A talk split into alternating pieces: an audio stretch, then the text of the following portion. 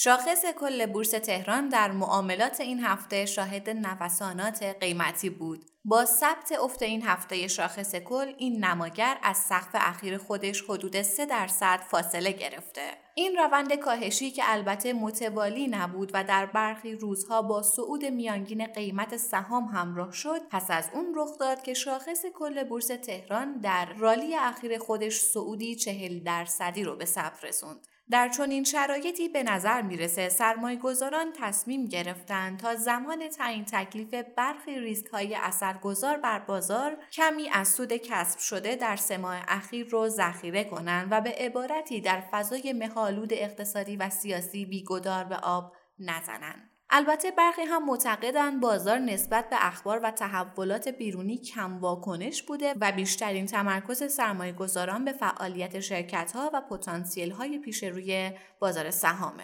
تفکری که البته می‌تونه اقلانیت رو به دنبال داشته باشه و معاملات رو به سمت تحلیلی شدن پیش ببره و این شرایط در دیگر بازارها هم مشاهده میشه جایی که دلار طی روزهای اخیر به نوسان حول مرز 27 هزار تومن ادامه میده.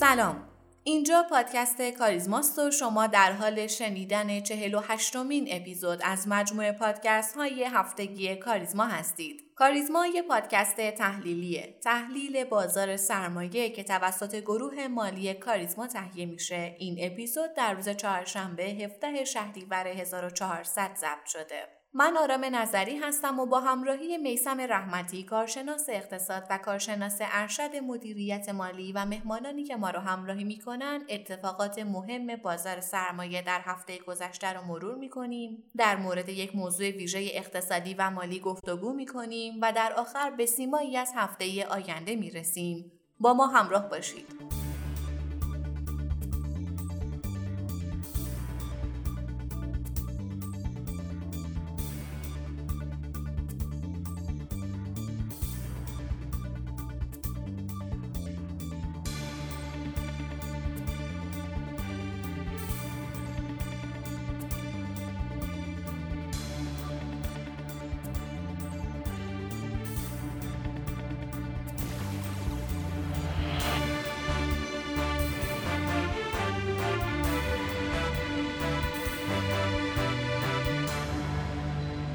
سلامی دوباره بر شما شنوندگان و همراهان خوب پادکست کاریزما. امیدوارم که سلامت باشین. همراه با جناب رحمتی آماده هستیم تا یک اپیزود دیگر رو شروع کنیم. من هم سلام عرض می کنم خدمت شما و تمام شنوندگان عزیز. امیدوارم که حال دل همه خوب باشه. آقای رحمتی خورده در مورد بازار صحبت کنیم. به نظر شما روند این روزهای بازار سرمایه به چه شکله؟ حقیقتا با توجه به وضعیت این روزای بازار احتمالا سیاستگزار تمایلی نداره که بازار وارد یک رالی سودی مستمر و پرشتاب بشه و ترجیح میده که رفته رفته بازار خودش رو با شرایط وفق بده تا دچار هیجانات و بیشواکنشی در سمت خرید و فروش نشه. در صورتی که چنین سیاستی دنبال بشه اثرات اون در بازار کاملا مشخصه. زمانی که یک سرمایه گذار اقدام به خرید سهامی کرده و با رشد حدوداً 30 الی 40 درصدی همراه شده به نظر می‌رسه حتی اگر چنین سهمی از ارزندگی هم برخوردار باشه با دید معامله گری کوتاه مدت غالبا سهامدار مقداری از سهام خودش رو عرضه می‌کنه و در انتظار ادامه جریان معاملاتیه. در صورتی که اصلاحی صورت بگیره یقینا خرید هم در دستور کار قرار می‌گیره. اگر هم اصلاحی صورت نگرفت در بازار سهام شرکت هایی که اصلاح داشتن با قیمت های جذاب خریداری میشن. اینم باید بگم اکثر سهما نقاط حمایتی مهم خودشون رو از دست ندادن اما به قیمتهایی رسیده که عرضه بر تقاضا پیشی گرفته. خب به نظر شما این معاملات طبیعیه یا غیر طبیعی؟ به نظر من به طور کلی افت و خیز بازار سهام در شرایط فعلی غیر طبیعی نیست. حجم و گردش معاملات مناسب ارزیابی میشه. این در حالیه که در قیمت‌های پایین خریداران حضور قابل توجهی دارند. تداوم اصلاحات و کاهش قیمت سهام منجر به افزایش حجم خرید و ایجاد خوشبینی در بازار میشه. در چنین حالتی توأم با رشد قیمت سهام افزایش فشار فروش هم طبیعیه. چرا که خیلی از متغیرهای بازار شفاف نیست و سرمایه گذاران ریسک‌گریز در چنین شرایطی سریعا اقدام به شناسایی سود می‌کنن با گذشت زمان خرید سهام در صورت تثبیت محرک های بازار یا پس از اصلاح قیمت ها قطعا مجددا در دستور کار سرمایه گذاران قرار می‌گیره. خب اگر موافق هستین سری هم به صنایع بزنیم. خیلی عمالی. من از بانکیا شروع می‌کنم. در این گروه شاهد ارزاهای نسبتا سنگینی بودیم که به نظر می‌رسه بیشتر نمادهای این گروه به سمت حمایتهای مهم خودشون در حال حرکتن. به عنوان مثال بانک اقتصاد نوین در محدوده 460 تا 480 حمایت قوی داره و به نظر می‌رسه به این محدوده واکنش نشون بده.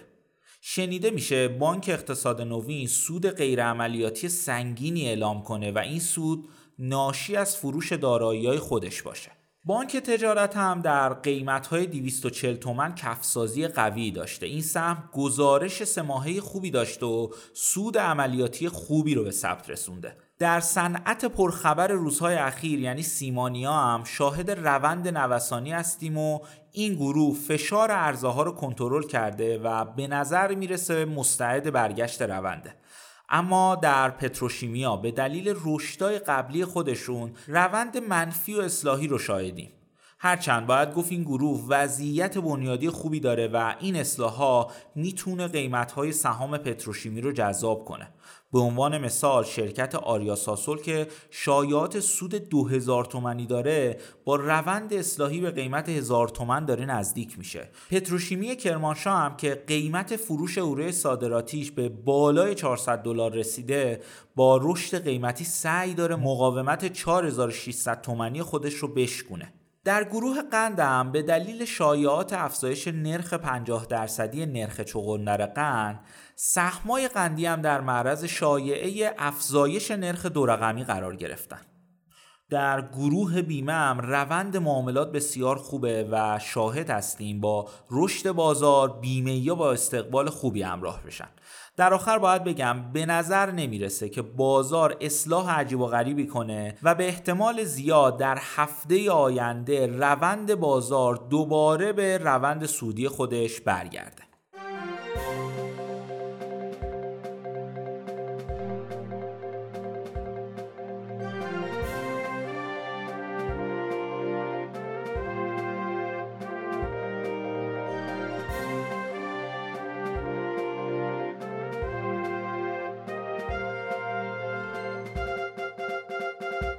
به نظر می‌رسه دولت سیزدهم یکی از راه های نجات از غرق شدن در اقیانوس کسری بودجه رو توسل یافتن به افزایش درآمدهای مالیاتی و به علاوه دلخوش کردن به انتشار اوراق می‌دونه. به همین دلیل یکی از راهکارهای اساسی که از سوی وزیر اقتصاد پیشنهاد شده اصلاح نظام مالیاتی کشوره. در حالی که کشور تحت تاثیر تحریم‌های متعددی قرار داره و به نظر در آینده نزدیک خبری از رفع تحریم‌های فلج کننده که مهمترین منبع تأمین منابع دولت یعنی درآمدهای نفتی رو تحت تاثیر قرار داده نیست افزایش درآمدهای مالیاتی یکی از معقولترین راهکارهای پیش پای دولت در شرایط فعلیه. اما باید دید با برنامه های کلی ارائه شده از سوی وزیر اقتصاد جدید در حالی که راهکارهای روشن و مشخصی برای نیل به این اهداف ترسیم نشده آیا دولت می‌تونه همچنان به تأمین درآمدهای مالیاتی خودش برای درمان دردهای مزمن اقتصاد بیمار دلخوش کنه یا نه مصاحبه خانم بابادی رو میشنویم با جناب آقای احمد قفارزاده مدرس و مشاور مالیاتی در خصوص بند اصلاح نظام مالیاتی در بسته پیشنهادی وزیر اقتصاد.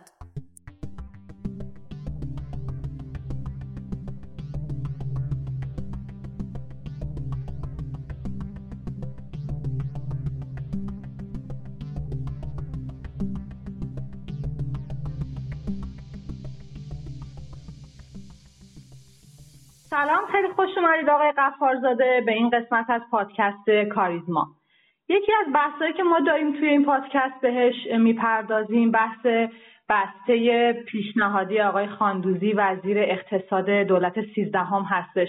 همونطور که می‌دونید بعد کش و های فراوونی که وجود داشت برای اینکه آقای خاندوزی معرفی بشه به عنوان وزیر اقتصاد و حالا بعد از اینکه رأی اعتماد رو گرفتن یه بسته پیشنهادی رو ارائه دادن ایشون که در خصوص بحث مالیاتی خیلی توی این بسته اشاره کردن. و در حقیقت تمرکز آقای خاندوزی هم روی اصلاح نظام مالیاتی کشوره که خب مثل اینکه اون بندهای پیشنهادی که ارائه دادن بیشتر روی اینه که ایجاد پایه های جدید مالیاتی داشته باشن. می‌خواستیم نظر شما رو بدونیم در خصوص بندهای مختلفی که این بسته پیشنهادی داره. ببینیم که همچین موضوعاتی شدنی هست. یعنی اینکه آیا می‌تونن توی دولت سیزدهم پایه های جدید مالیاتی ایجاد کنن؟ آقای خاندوزی لطفا در خصوص این مسئله توضیح بفرمایید. به نام خدا منم سلام عرض کنم خدمت شما و شنوندگانی که این پادکست ایشالله خواهند شنید. خب بعد یکی از برنامه های مهم جناب دکتر خاندوزی در زمینه مادیات ها بود و به نظر من محور مناسبی رو انتخاب کردن. چون اگه ما بتونیم نظام مادیاتی رو به سمت کارآمد بودن ببریم بیشتر بخش های اقتصادی رو می‌تونه در واقع هم شفاف کنه و هم کارآمد کنه. ما خب کلا نسبت های مادیاتیمون در ایران در مقایسه با سایر کشورها حتی کشورهای مشابهمون بسیار پایینه. و خب ما چند تا راهکار می‌تونیم داشته باشیم برای افزایش. یکیش اینه که خب بیایم پایه های مادیاتیمون رو گسترش بدیم. راهکار دوم کاستن مافیت های مادیاتی و هدفمند ساختن این مافیت ها راهکار سوم کاهش فرار مادیاتی و راهکار چهارم که بیام نرخها رو افزایش بدید. که معمولا این راهکار چهارم در دنیا الان هیچ طرفداری نداره افزایش نرخهای مادیاتی در کشور ما هم هیچ سیاست گذاری در زمینه افزایش نرخها وجود نداره. پس یکی از راهکارها بحث پایه های جدید یکی هم بحث کاهش فرار مالیاتی و مورد سوم هم اینه که بریم دنبال کاهش مافیت های غیر ضرور و غیر من که هر سه تا این مورد هم به نوعی جزو برنامه های جناب دکتر خاندوزی هست. و اون بحثی که شما سوال فرمودید در مورد گسترش پایه های مالیاتی بعد ما الان دو تا پایه بسیار مهم مادیاتی رو در قوانین مادیاتی خلا داریم. یکی مالیات بر آیدی سرمایه هست و دومی هم مالیات بر مجموعه درآمد یا پی آی تی که مالیات بر مجموعه درآمد اصلا به غیر از اینکه موجب تقویت در منابع درآمدی ما میشه یک محور در نظام مادیاتی. بنابراین این محور در نظام مادیاتی نباشه اصلا ترخهای این سیستم درست حرکت نمی‌کنه. بنابراین بسیار ضروری هست پیاتی و در برنامه دولت قبلی هم بود در برنامه های مجلس هم هست. خوشبختانه دکتر خاندوزی هم اینو جز برنامه هاش آورده و عملیاتی هم خواهد بود. ما اینو در قانون 45 هم داشتیم ولی چون قبلا بستر اجرایشون نداشتیم در قانون 80 خودن این پایه مالیاتی حذف شد.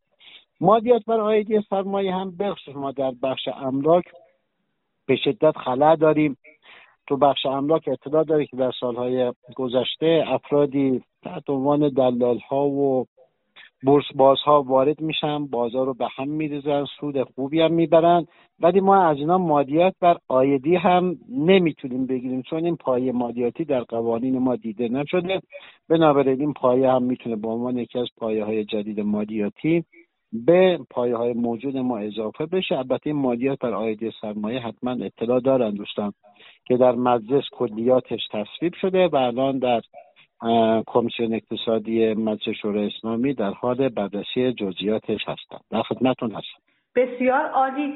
یکی از مواردی که آقای خاندوزی خیلی بهش اشاره داشتن اینه که شاخص مالیات به تولید ناخالص داخلی رو تا پایان چهار سال دولتشون به میزان پنجاه درصد افزایش بدن که فکر می‌کنم الان حدود 6 و 7 درصد فکر می‌کنم باشه بله. الان خواستم ببینم این امکان پذیره؟ یعنی می‌تونن توی این چهار سال یه همچین اتفاق مهمی رو رقم بزنن؟ ببینیم ما در قانون برنامه پنجم هم یک چنین هدف گذاری داشتیم که نسبت تی به جی دی پی یا مادیات به تولید ناخالص داخلی به ده درصد برسه ولی متاسفانه تحقق پیدا نکرد. و الان در کشور ما تو این چهل و دو سه سال این نسبت به طور میانگین 6 درصد بود. و من بله فکر کنم با اون راهکارهایی که من عرض کردم و جزء برنامه های جنبه دکتر خاندوزی هم هست میشه یک به دنبال کاهش فرار مادیاتی باشیم. ما در کشورمون به شدت فرار مادیاتی بالا هست. یعنی اگه وزارت امور اقتصادی و دارایی سازمان مادیاتی و بقیه دستگاه اجرایی همکاری کنن این بانک اطلاعاتی رو کامل کنن ظرفیت قانون مالیات های ما بسیار بالا هست یعنی من مطمئنم ما بیش از یکصد هزار میلیارد تومن فرار مالیاتی داریم. یعنی با یک حرکت کوچک با این تکمیل بانک های اطلاعاتی شناسایی گروگاه های مربوط به اطلاعات فعالیت های اقتصادی معدیان مالیاتی ما می‌تونیم بخشی از این ما تفاوت رو در واقع از اونجا جبران کنیم و ما بقیه را من اطمینان دارم اگه ما بتونیم این دو تا پای جدید مالیاتی و در کنارش بحث هدفمندسازی یارانه ها و حذف مافیت های غیر ضرور الان برآوردها نشون میده که ما حدود چهل درصد تولید ناخالص داخلیمون معافیت بنابراین ما می‌تونیم حداقل 20 درصد از این معافیت هایی که واقعا غیر ضرورن و تاثیر در بهبود وضعیت اقتصادی نداره اینا رو حذف کن پس به نظر شما میشه با فرار مالیاتی با این راهکارهایی که شما بهش اشاره کردین در حقیقت مقابله کرد؟ بله من از کردم ببینیم ما ظرفیت قانونیمون به مراتب بالاتره. یعنی با یه حرکتی در جهت در واقع تکمیل بانک های اطلاعاتی من فکر کنم به راحتی میشه به این رسید. چون اصلا کی به جی در کشور ما به مراتب پایین تر است مثلا بعضی از کشورها بالای سی درصد این نسبتشون. شاید منابع و پایه های مالیاتیش هم خیلی بیشتر از ما نباشه ولی شفافیت دارن. تمام اطلاعات اقتصادی رو دارن معدیا میان با شفافیت مالیات میدن.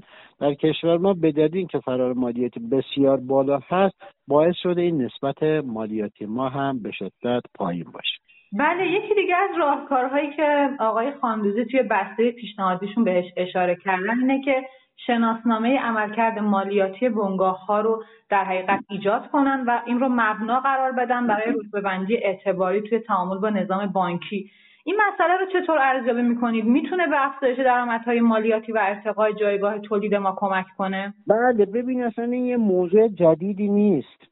در کشورهای توسعه یافته هم بیشتر اعتبار فعالیت اقتصادی رو با عملکرد معدیان میسنجن یعنی که از مبانی برای ارزیابی فعالان اقتصادی اظهارنامه مالیاتیشونه. یعنی وقتی سازمان مالیاتی به یه معدی در ده سال اعتماد می‌کنه میگه بعد این ده سال پی در پی اظهارنامه داده و من خلافش رو اثبات نکردم این به عنوان یک معدی شناسنامه دار ستاره دار معرفی میشه. و که ستاره دار مثبت نه منفی. بعد بقیه دستگاه ها به جایگاه ایشون احترام می‌ذارن ارزش قایدن تو ارزیابی هاشون همون جایگاه نظام مالیاتیشون موثر میشه بخصوص به عنوان اعتبار در بانک ها بعد این از کردم یک تجربه جدیدی نیست در سایر کشورها هم شده و می‌تونه یک اقدام بسیار مثبتی در جهت در واقع تشویق مادیان به سمت شفافسازی و ابراز مادیات واقعی باشه. بسیار عالی. به نظرتون توی شرایط فعلی معضلات و چالش های نظام دادرسی مالیاتی کشور ما چیه و راهکارتون چیه واسه اصلاح نظام دادرسی مالیاتی؟ مهمترین چالش نظام مالیاتی ما اینه که هیئت های حل اختلاف مالیاتی ما استقلال ندارن. بیطرف نیستن مستقل نیستن. داور قاضی فردی که می‌خواد دادرسی کنه باید بیطرف باشه. الان ما می‌خوایم از اداره کل مالیاتی شکایت کنیم. بعد میریم به تشکیلاتی که دقیقا زیر مجموعه از نظر ساختاری زیر مجموعه همون اداره کله. حقوقش از اونجا می‌گیره نمی‌دونه حق و زحمش از اونجا دریافت می‌کنه. از امکانات اون اداره استفاده می‌کنه. بنابراین تحت تاثیر مسائل جانبی همون دستگاه واقع میشه. بنابراین یکی از معضلات ما همین بحث است. البته در اصلاحی جدید قانون ارشد تا حدودی استقلال نسبی پیدا می‌کنه. حداقل از زیر مجموعه ادارات خود امور مادیاتی خارج میشه. این قانونش هم تصویب شده. بعد به عنوان یک مرکز دادرسی مالیاتی مستقیما زیر نظر رئیس کل سازمان امور مالیاتی کشور واقع میشه. موضوع دوم دانش این اعضای هیئت های حل اختلاف مالیاتی است. متاسفانه اعضای هیئت های حل اختلاف مالیاتی که سه نفر هستن و یک نفر از سازمان مالیاتی یک نفر قاضی و یک نفر نماینده سنفه به خصوص نمایندگان بند دو و سه دانش کافی مالیاتی ندارند و اینم باعث میشه خیلی در واقع در حیات های حل اختلاف مالیاتی مؤثر واقع نشد حالا به نظر من بتونیم ما همین یک دو دا مشکل جزئی رو حل کنیم بخش عمده از سیستم و مشکلات دادرسی ما انشالله حل میشه. انشالله به نظرتون جناب قفارزاده نظام مالیاتی کشور ما به چه اصلاحاتی نیاز داره تا بتونه بحث اخذ مالیات رو توش یه مقدار پیشرفت کنه و کاراتر کنه این مسئله رو؟ ببینید سرکار خانم این اصلاحات از سال هفتاد و هفت هفتاد و هشت شروع شده. بحث جدیدی نیست. در سال هفتاد و هفت هفتاد و هشت مطالعات آسیب شناسی در نظام مالیاتی ایران انجام شد.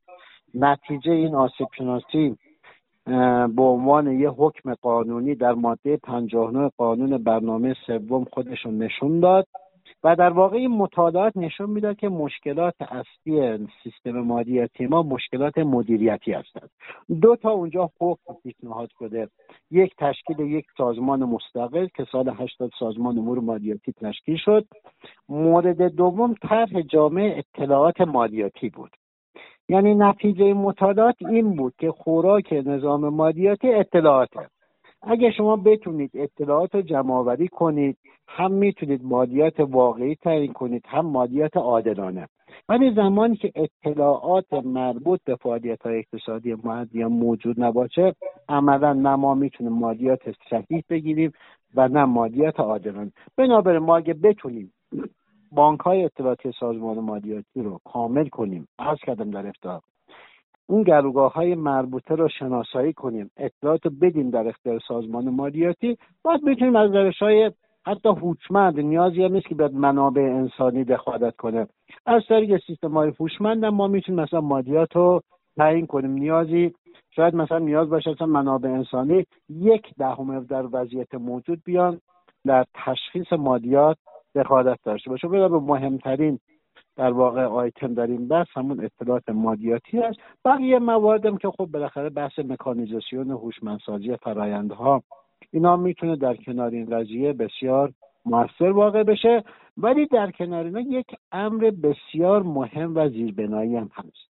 بحث اعتماد سازیه یعنی باید دولت با اصلاح در واقع خدماتی که نحوه خدمات رسانی که به مردم انجام میده و با بهبود خدماتی که به مردم انجام میده مردم رو مجاب کنه. مردم به نوعی من چند روز قبل یکی از مصاحبه هم گفتم مردم لذت حاصل از خدماتی که بابت مادیات میده لمس کنه اینو. تا زمانی که این اتفاق نیفته دولت ها نتونن به مردم خوب خدمت بدن. اون اعتمادی که متاسفانه از بین رفته این اعتماد رو نتونن احیا کنن یه مقدار مالیات ستانی سخت خواهد شد. هرچند که ما بیام روبناهامون رو خیلی اصلاح کنیم. بنابراین یک موضوع بسیار مهم و زیربناییه که این اعتماد رو باید برگردونیم. مردم به دولت اعتماد کنه. دولت به مردم اعتماد کنه. در خدمت هست بسیار عالی بود. فقط جناب قفار زده اگر بخوایم به عنوان حالا یه توصیه یا یه پیشنهاد به دولت جدید یه مسئله ای رو در حقیقت پیشنهاد بدید توی اصلاح نظام مالیاتی کشور به نظرتون چه مسئله بیشتر از همه اولویت توی این شرایط فعلی؟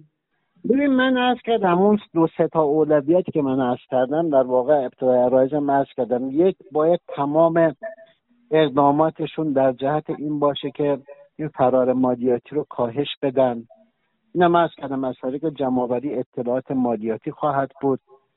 بعد بحث جدی بودن خصوصی سازی هست. ما الان سی سال سی و پنج سال شعار خصوصی سازی میگیم. ولی وقتی میریم به قانون بودجه بودجه کل کشور نگاه کنیم بعد هر سال می‌بینیم که این شرکت های دولتی حجمشون به مراتب بیشتر شده. بنابراین ما باید خصوصی سازی واقعی انجام بدیم. حاکمیت در کل دولت و غیره. از اقتصاد از تصدیگری خارج بشن برن به دنبال اعمال حاکمیت رو. یکی از آسیب های جدی نظام مالیاتی ما اصلا نظام اقتصادی ما اینه که دولت به مفهوم حاکمیت ورود پیدا کرده تو اقتصاد. کار تصدیگری انجام میده. وقتی دولت کار تصدیگری انجام میده من شخص نمی‌تونم با دولت رقابت کنم.